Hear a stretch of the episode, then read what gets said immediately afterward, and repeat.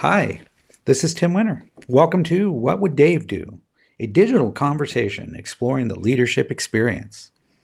You can listen to it at timwinter.com or wherever you get your podcasts. Thanks for listening and enjoy the show.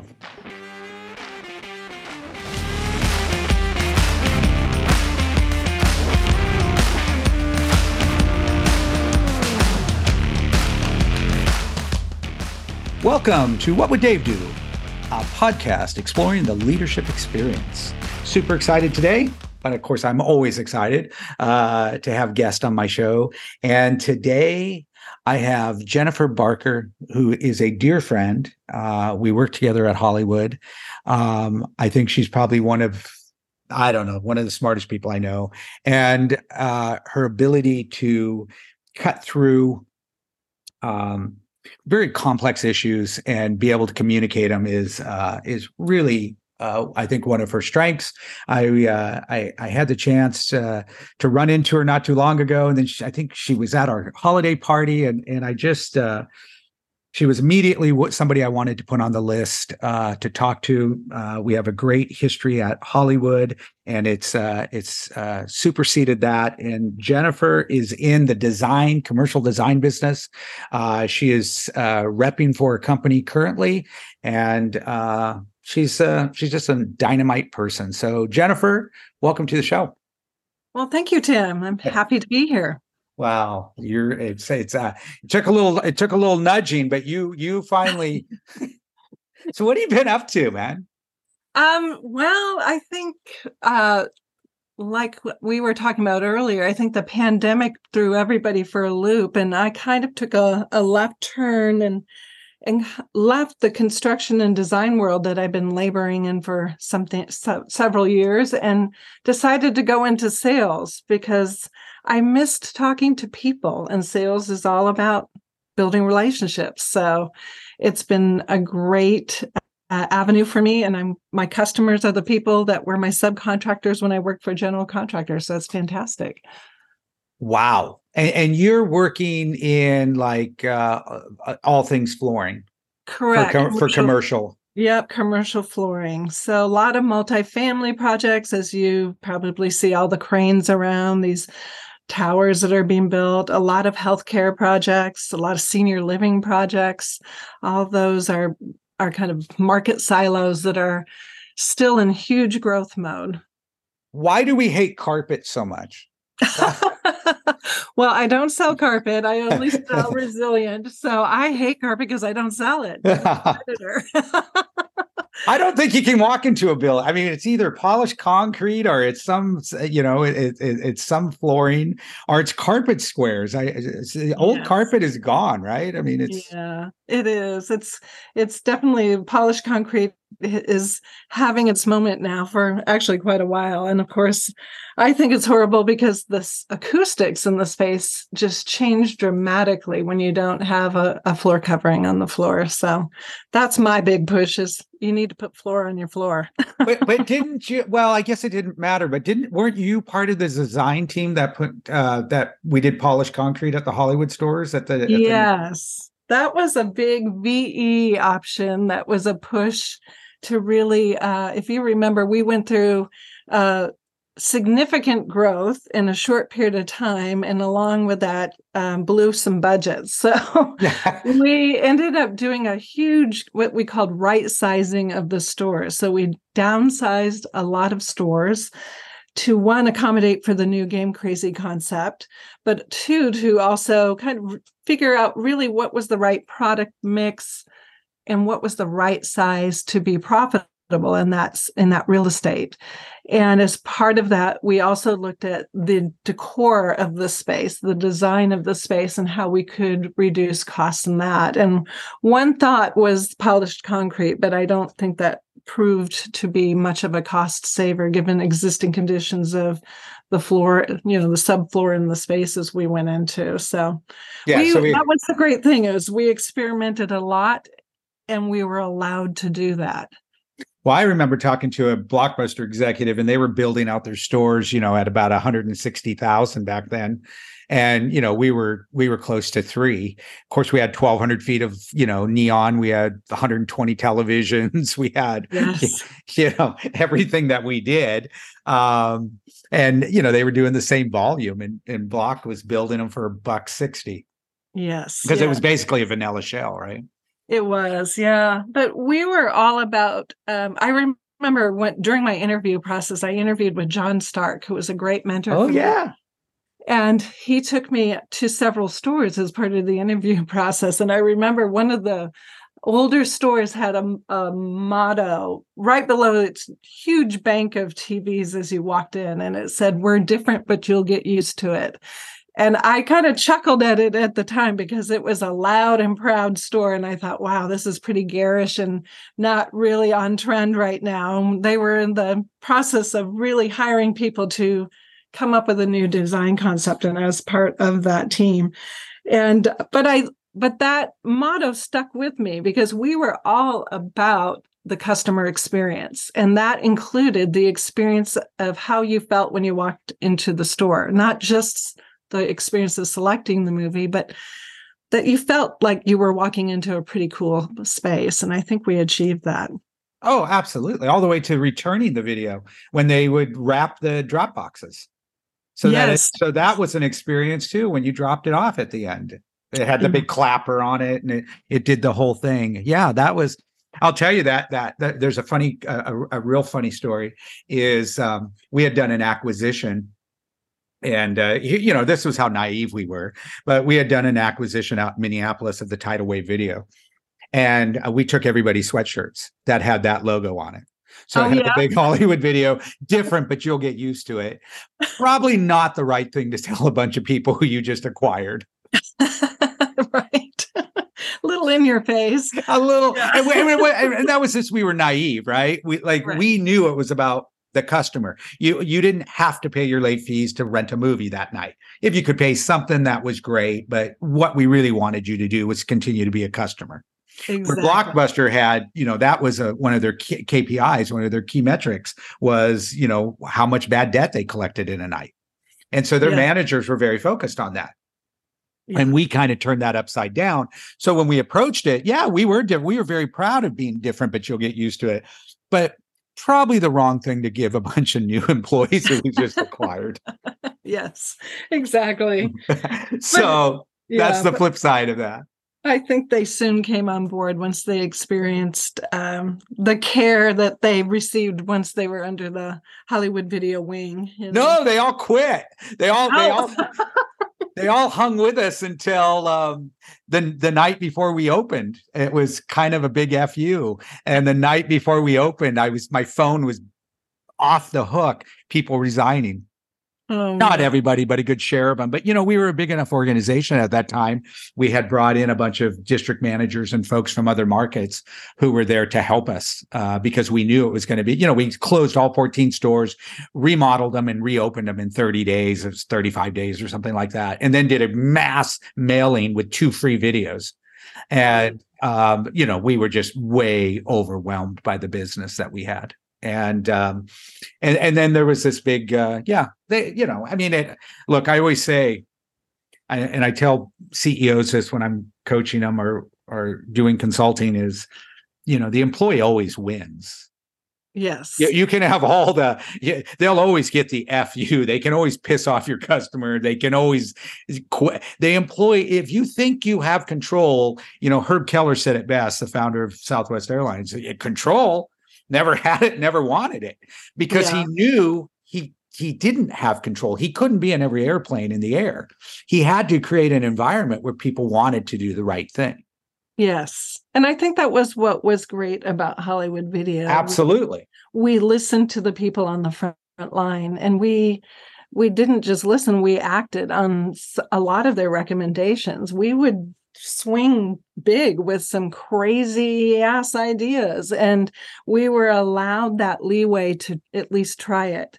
And um, that was what was phenomenal was the entrepreneurship that w- that each person felt in that organization within control but you know with mentoring that allowed them to try things make some mistakes hopefully learn from those mistakes. But that i think was what drove the passion at that company was that everybody felt like they had skin in the game and that they made a difference.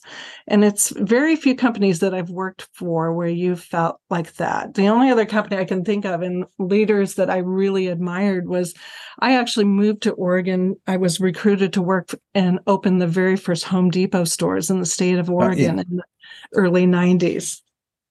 And wow. that was amazing because it was when Arthur Blank and Bernie Marcus were at the helm and talk about leadership. I mean, Bernie Marcus could have run for president, and I think everybody in the country would have voted for him. He was just that kind of a leader where you could rally behind him. And they really had the attitude do whatever it takes. And as a result, the employees coined a phrase, we all bled orange because the orange aprons everybody wore in the store and and that was kind of the same rally rallying effect i felt at hollywood video. Oh it's why people miss it. It's why people people I, I have people talk to me all the time and go did we take that for granted? I said absolutely. There was an entrepreneurial uh and, and a lot of you know we would bring people in who really struggled with that environment. And you really fit at hollywood video really was a very important part of of being successful there because yes. you had to be able to be comfortable in that. Not everybody was. A lot of people wanted a whole lot more structure. Right. Yeah. But you think about it, they really hired the right mix of people, both experienced people and diverse from different industries, not necessarily even retail, but also a bunch of young kids right out of college and yeah. it was the university of hollywood video for a lot of people and so they didn't know any different right? So well you know it's it's how you it's how you take a you know a very small idea and sell it for 1.2 billion dollars. I mean think about it. Yes. And, you know uh, when the industry was on a decline but yes. the value of the the brand and the people was was still there Exactly. Yeah. So yeah, eh, yeah I mean, again, we were so fortunate to have that opportunity and to get to do the things that because it was university. I, I mean, I tell people all the time that's where I got my MBA. Right. Absolutely. Because I got I to do. I mean, I opened up. I had no business doing acquisitions. but they would send me you know, are opening new stores, are dealing with po- uh, politicians and you know wards and in uh, you know uh, uh, different cities around the country that uh, uh, the opportunity are hiring the people I, I, I got to hire or, or, just being in the markets I got to be in. You know, I yeah. lived in Minneapolis, I lived in Washington D.C., I lived in it was Ashburn, Virginia, just outside of D.C. and in the Dulles area. Um, you know, I spent a fair amount of time in San Francisco, a fair amount of time in Texas, and was absolutely involved in every acquisition we did. And you know, I would have never got that opportunity.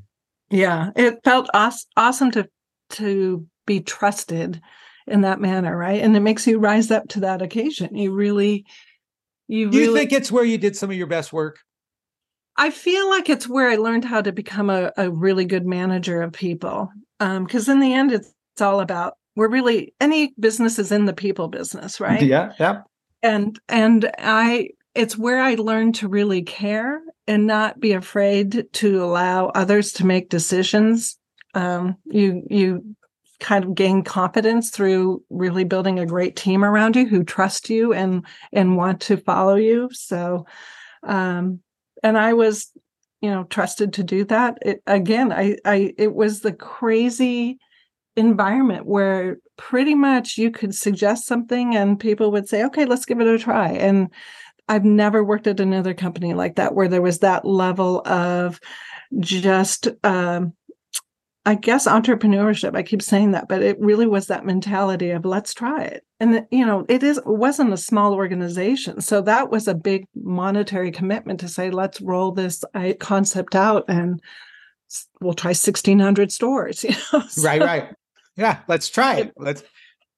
Yeah, yeah. Well, and, so, and, it was an exciting time too, you know, because the industry was exciting. People loved to do it. We were creating opportunity. We were the fastest growing retailer in America at one point. Every 36 hours, somewhere in America, a store was opening. Yep. Yeah. That's when I came on board was in 98 when we were opening a store a day. A store it, a day. it was bonkers. But did you we, think we were crazy? Yeah, I did. I walked in. I'm like, "What are you talking about?" You know, with I was with the Home Depot organization. We were lucky if we opened 20 a year. Right. so it just is a different concept, but still. Um, well, but- I always take people through that model. I always take them through it. I go, think about it. It's store a day, that's 30 a month. Every 12 stores need a district manager. Every 30 store needs a regional manager. So every month we're hiring three district managers and a regional manager. yeah. You know how hard that is to it's recruit? impossible. It would be impossible in today's world. Oh, you couldn't do it. Yeah. Yeah. Or, or oh, and you'd have to spend so much money. Yes, exactly. And it wouldn't be as aggressive of a growth. I think it would be much more cautious and you know, there's a there isn't the I I can't think of another retail organization in today's business climate that has that type of attitude of taking risk as as much as they did. Well, Uh, they can't though. I mean, the, the landscape has changed so much. You know, everything is about timing. And there was this perfect time and the perfect group of people that ta- came together, which I believe with a very strong brand. And they created magic. Yeah. I I agree. I I miss it. I've made lifelong friends from it and I like you said, I really now realize what a uh, moment in time that was, you know, that and we all live to tell the story. Yeah. no, and, and, and it, you know, it shaped my whole life. I mean, it really did. It shaped my entire life. And it created the, and I was able to try new concepts and was introduced to so many unbelievable people, whether it was, you know, John Alderson, who's been a guest on the podcast, whether it was Dale Nafziger, whether it was Ed Hahn. Uh, and not all these people, Bill Spay, not all these people were everybody's best friend right. not everybody loved him, but I always took the approach I wanted to learn as much as I could from who because all these people were coming on board and they were amazing. And Yes. you know, I'm not saying I loved them all, but I I either learned what to do or I learned what not to do. But I looked at it as a learning opportunity for all with with to get to work with all of them. Exactly. And that's what I try to impart on young people that I work with now, and even my own children who are in their 20s and establishing their careers, is there's just an emphasis on really pay attention to those around you that are in roles that are of influence and make sure that you're listening to what they say and and not only listening but watching their actions and what they're doing um, and I've, I I really fear that there's a big loss with this change in work environment right now of those uh, those quiet moments that are just observations that are getting missed in the daily office routine. And oh, I, uh, I and that's probably our age. And you know, there's a bunch of studies out there and there's a bunch of people talking about it. But I think the um I think what you the it's those missed opportunities. You know, yes. I, I remember just somebody popping in my office Mhm. and then some great idea comes out of that. And you know, now unless you're on a Zoom call or you're on, you know, you're you're you're you're on Slack, I guess, but you just don't get those unexpected uh, uh, intersections of people. Are, are are some of the meetings that we would have in the in the cafeteria? Right. Yes. Yeah. You know, and and and even designing our stores after you know looking at testing out things. I think you were part of that, right? Testing out things at the uh, store support center that ended Yeah. up making their ways into the stores. Absolutely. Yeah. There was a uh, two people, Bart Mills and Tracy Barker, who really were forging the huge change in the store design and very, very talented and creative people. And I kind of was brought in as a third wheel, the little sister they always referred me to. Yeah. and oh, I loved um, Bart. I love, and I kind of, um, I wouldn't say I tempered the madness. That's kind of an extreme, but I was kind of inserted to be kind of a voice of reason in that. I think, in hindsight, I recognize that as a young new employee, I just went in and and thought about it as an approach of that's really cool, but how are we going to do that in 3,200 stores, right? Right. so, so um, but it was yeah it was a great time because again we threw a lot of spaghetti on the wall to see what would stick and and we were given the afforded the the uh, creative time and efforts to do that so Well, not Uh, only was Bart, you know, a genius, because I really do. I mean, also probably one of the nicest human beings on the planet, absolutely Yeah. right? Um, but he also just was. I mean, his creative energy. He he was a true creative, right? absolutely he he fell on the sword for yeah. any little detail he cared about, right? And oh, that's yeah. the kind of guy you want to fight for your battles for you. Yeah, no, that was, uh, I, and I remember that because design was so important. The mm-hmm. aesthetic was so because it was part of the experience, right? Right. Absolutely. That that was it. It wasn't just about renting a movie. I mean, at the end of the day, we rented cover boxes because everybody just had a cassette or a disc, right? It was the same one. Yes. It went home. So we were right. We were we were we were selling an aesthetic. We were selling an experience. And then little subtle ways we changed how people shopped when we switched to fixturing that allowed every title to be faced out. So you weren't just reading a spine, you were looking yeah. at the art. And just the little subtle and and in your face details of the old hollywood experience like you really felt like you were in a place that was special and and wanted to spend some time in not just hurry in and grab a um, movie and get home you know and watch it. You actually i remember friday nights at the hollywood video were the place to be right? It was so much fun.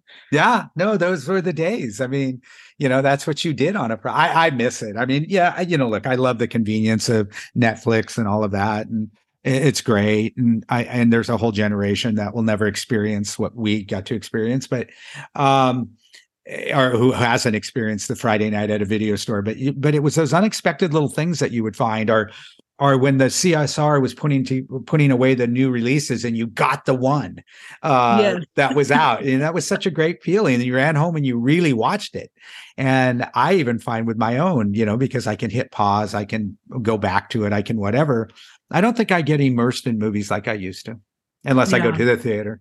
Exactly. And I, I don't think I appreciate it because there's just so much content out there. That's the other challenge is there's so many different delivery options now that it is overwhelming. Yeah, I'd much rather spend the nine dollars at a Hollywood on a Friday night than, than, all the subscriptions that I have. Um, exactly. Right. Yeah, and that's the funny thing about it. You talk about this experience, and you talk about all this, but at the end of the day, you know, we never ever were able to really push that average ticket.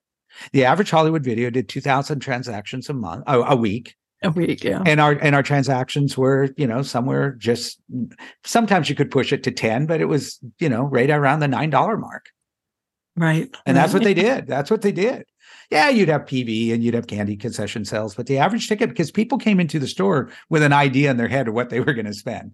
Right, right. Yeah, that destination, the purpose was to get a movie. It wasn't to get a pizza or to get like, no. all the other crazy concepts we try. right. A pizza, you know, 12 pack of Diet Coke, uh, a bunch of plush posters. Yeah, yeah it, it just, it just, it was to get a movie. And I think when we really fine tuned on that and really made that about the, and, and then the experience, right. And having people who really loved movies Exactly. Yeah. And, and and trying to put the customer.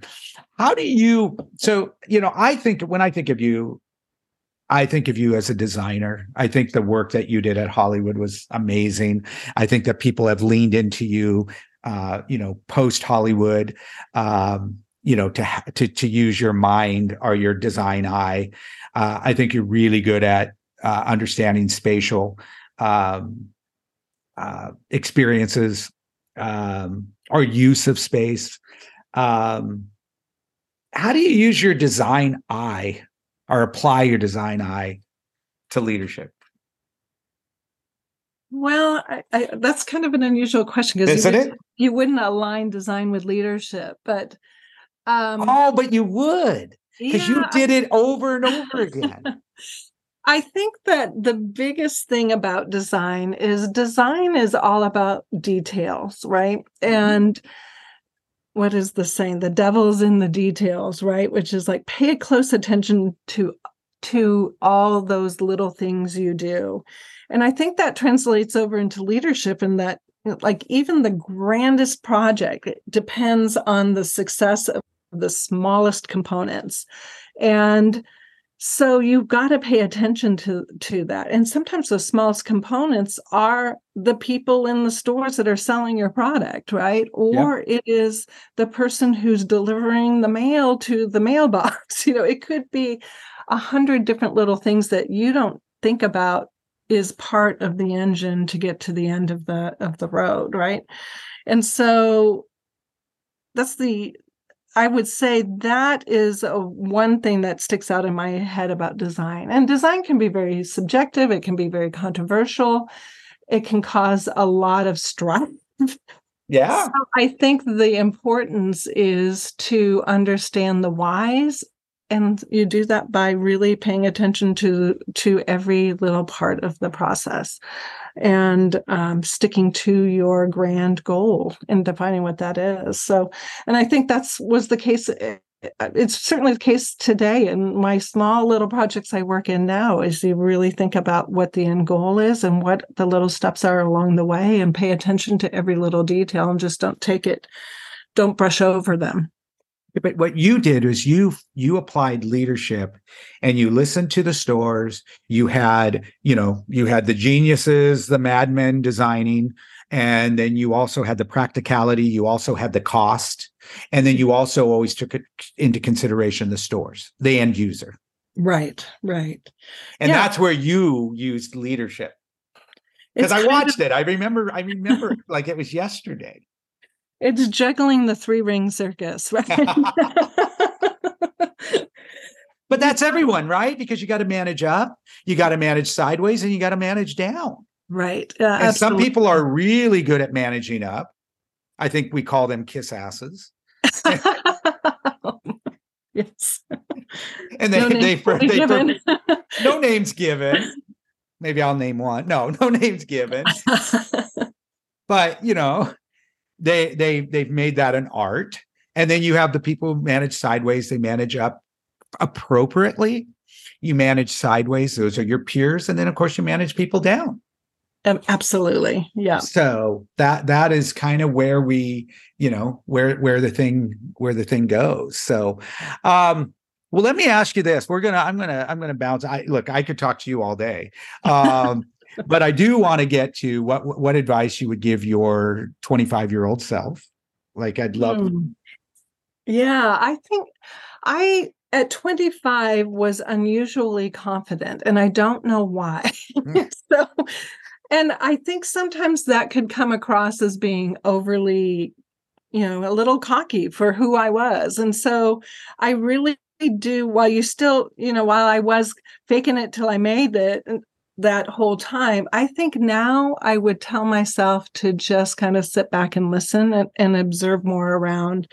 Um, a lot of times when you're starting out, you got you're in the constant mode of proving yourself, proving yourself.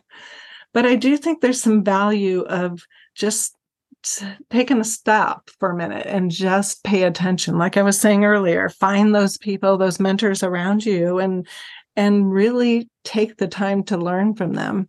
Um, and I think at 25, I wasn't doing that. I was doing, doing, doing, going, going, going.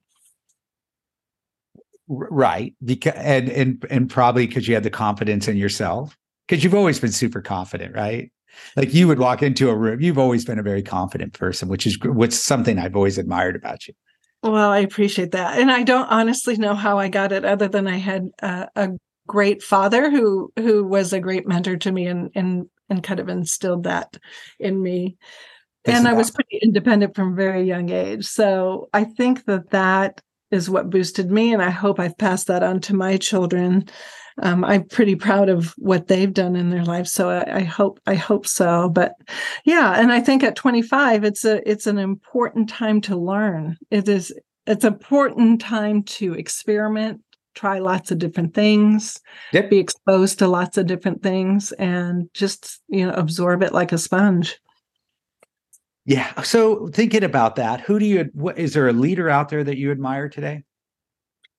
Just as hard because it's hard for me to say. I don't know of any one person. I would say that in general, I admire people who pay who are not all in in uh, ego because mm. um, real confidence it kind of looks more like humility so I, I i really like those leaders that are humble that they no longer need to like advertise their value because it comes from a place doesn't require validation of others you know it it comes through actual actions and oftentimes those actions are listening and caring for the people that are supporting that business so I can't oh. think of any one person, but I uh, those qualities in a leader are what I admire. It's it's so interesting when you see the contrast between an empathetic leader, an emotionally intelligent leader, and mm-hmm. then a, a, a, commanding or demanding leader. And we've yeah. worked for both, right? We, right. And and we, we, we had both at Hollywood. Uh, Absolutely. I mean, there's really great uh, there's really great examples of it. And when I think about my own relationship, who I'm still friends with is the the humility. What what attracts me is the humility and the and the empathy. Yes. Yes. And I always wanted to work harder for them. That's it. You want to fall in line and be a part of that team and feel like you're in it together. And and good leaders do make it feel like we're all in this together. Um so so when you were you you worked with Dave, I mean the podcast is what would Dave do and you know yeah. the whole premise of this was to after Dave passed was a way to honor him and to think about his leadership and you were there uh, i know that you worked with dave because he was involved in a lot of store openings yeah. um yeah, do you have a, a memory or story or something you want to share or any any thoughts around dave well, yeah, I I just remember him as being this uh, larger than life person that could for somebody who is young and, and maybe inexperienced could be intimidated by but he was so warm and welcoming of everybody. And he i you know every year we had that huge managers meeting leadership conference in las vegas. And we would work our tails off to make that the best experience for our store directors and and all of the regional and and, and uh, uh, regional directors of uh, and district managers. And I remember one time I was just I had set up this whole display. I on this new picture that we were rolling out that everybody hated and I was there to sell it and I did a big presentation and I think Dave was the only one afterwards that came up and just said, Hey, thanks so much for doing this. I know it was a lot of work and we really appreciate it. And I thought, you know, he didn't have to do that. And I thought just that little action made me have more energy, change my negative attitude about him. And it was just who he was. He was he took the time to actually connect with people one on one in small ways and in really big ways too. So that's my memory of Dave. Yeah, he um he was the king of the please and thank yous. Yes, that's a great way to put it. Yeah. I, I, he just had a way about him and he he just knew uh I always tell a, a story that I was being, you know, because I I'm a scrapper. I've always been a scrap. I'm kind of a scrappy guy and uh, maybe a little too blunt and maybe a little too honest. And uh, there was a, a, person going through a really difficult time at, at, the, and maybe I've shared this story on the podcast, but he was going through a really difficult time. And uh, he was presenting at a meeting, and, and his his his his presentation was flawed. His information was inaccurate, and I attacked and uh, in fact, it almost ended mine and Dave's friendship uh, because he was so angry at me for the way I responded. And oh, yeah. uh, and then after the meeting, he pulled me aside and told me that this person was dealing with a really terrible health issue. And um, and of course, I felt horrible because I didn't know and I didn't take the time to know. And that was yeah. the thing about Dave. Dave took the time because he talked to every single person in the room. He knew what he he knew. He just knew. And you know, I'm a scrapper and he was super elegant. Why we were best friends, I don't know. Um, Opposites attract. they do. they they do. And and and you know, I I love that story because that is so that is so Dave. Yes. Yeah. And he would take that time. You didn't report to him. There was nothing. But that is, and, and that is truly, Jennifer, one of the reasons I want to do this podcast is I don't ever want those stories to be forgotten. And I want young people and everybody to learn that those are the things. So if you're listening to this podcast and you have that opportunity and you're at a meeting or you're at a conference or you're in your office or jump on Slack and tell somebody they're doing a great job, even if yes. they're not in your vertical and look for those opportunities to hold the door open for somebody. Look for the opportunities to help somebody because yeah. that's what that you know we can look to our leaders we can look to all this we can which is in disarray in this country but we can look to that or we can look in the mirror and look at ourselves. And that's what i always loved about dave and that's what dave did. Dave dave didn't wait for somebody else to make an impact. He made the impact. And Absolutely. if you can learn anything from this you know the audience can learn anything. It's you make the impact. Don't wait for somebody else to make the impact Right. And you don't have to be a leader or a manager level to do that. Say no. it, say it to a coworker, say it to, you know, any anybody really. That's all at the end of the day, people just want to be accepted and loved and yeah. recognized and seen. And I think that's uh missing right now. And so yeah, spread the love. Well yeah and you don't. You don't have to be a leader. Leadership uh, i you know i always believed in building leaderships at all levels of the organization. And you can be a leader as a housewife you can be a leader uh, you can be a leader as anyone. You can be a leader uh, uh in your organization. You can be a leader in your community. Uh, don't wait for somebody to anoint you.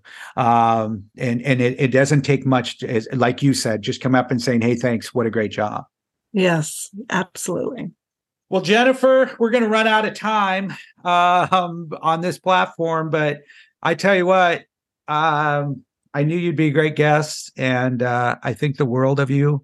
And uh, you. I can't thank you enough for for taking time this morning to chat with me and share your Hollywood stories and your Dave stories and just your philosophy. And there's no wonder why you've been successful, and uh, there's no re- there's no wonder in my eye why people don't why people look up to you. It's pretty obvious. So oh, thank, thank you, you thank you very much for being on the show. I really appreciate it. It's